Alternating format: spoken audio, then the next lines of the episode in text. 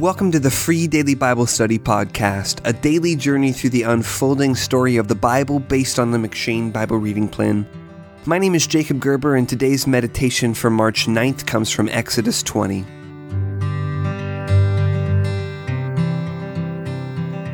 When a lawyer asked Jesus what was the greatest commandment, Jesus answered by quoting Deuteronomy 6, verse 5, and Leviticus 19, verse 18 explaining that the greatest commandment is to love the Lord your God with all your heart, soul, mind, and strength, and that the second greatest commandment is to love your neighbor as yourself.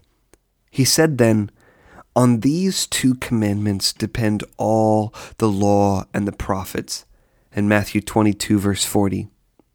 What that means is that those two commandments, that we love God and that we love our neighbor as we love ourselves, summarize the Ten Commandments. The first four commandments teach us how to love God with all of our heart, soul, mind, and strength, while the last six commandments teach us how to love our neighbor as ourselves. All the rest of the law in Exodus, Leviticus, Numbers, and Deuteronomy, then, is essentially a commentary not only on the Ten Commandments, but also on those two commandments to love God and to love our neighbor. Now, it's not as though the Old Testament law completely spells out each of our obligations before God. In fact, many of the laws function not as precise, all encompassing definitions of how we ought to love God and our neighbors, but instead as paradigmatic case law, giving us concrete examples so that we can understand the principles behind how God wants us to live.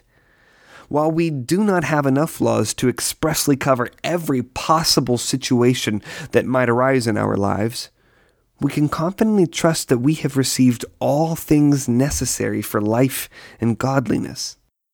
In the law, God gives us a glimpse of His own holiness, as well as a description of the holiness that He calls us to pursue. But as we talked about in yesterday's meditation, it is very important to see that the law is not at the foundation of Yahweh's relationship with his people.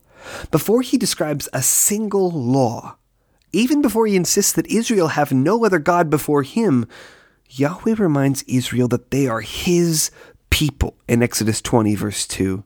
He says, I am the Lord your God who brought you out of the land of Egypt, out of the house of slavery. As Christians, we don't seek to follow the law to earn God's grace, but rather as a response to God's grace. For the Christian, the law is not the means by which we earn God's favor. Christ, through his death and resurrection, is the reason we are acceptable to God. Instead, we are saved by grace through faith, not by works, according to Ephesians 2, verse 8. The law, then, represents what we were saved for. The good works which, according to Ephesians 2, verse 10, God prepared beforehand that we should walk in them. We were created and we were saved to love God and to love our neighbor just as God has commanded. Thanks for listening to the free daily Bible study podcast. If you're enjoying this podcast, would you take a moment to leave a review on iTunes or Stitcher? You can leave a review by visiting freedailybiblestudy.com slash iTunes or freedailybiblestudy.com slash Stitcher.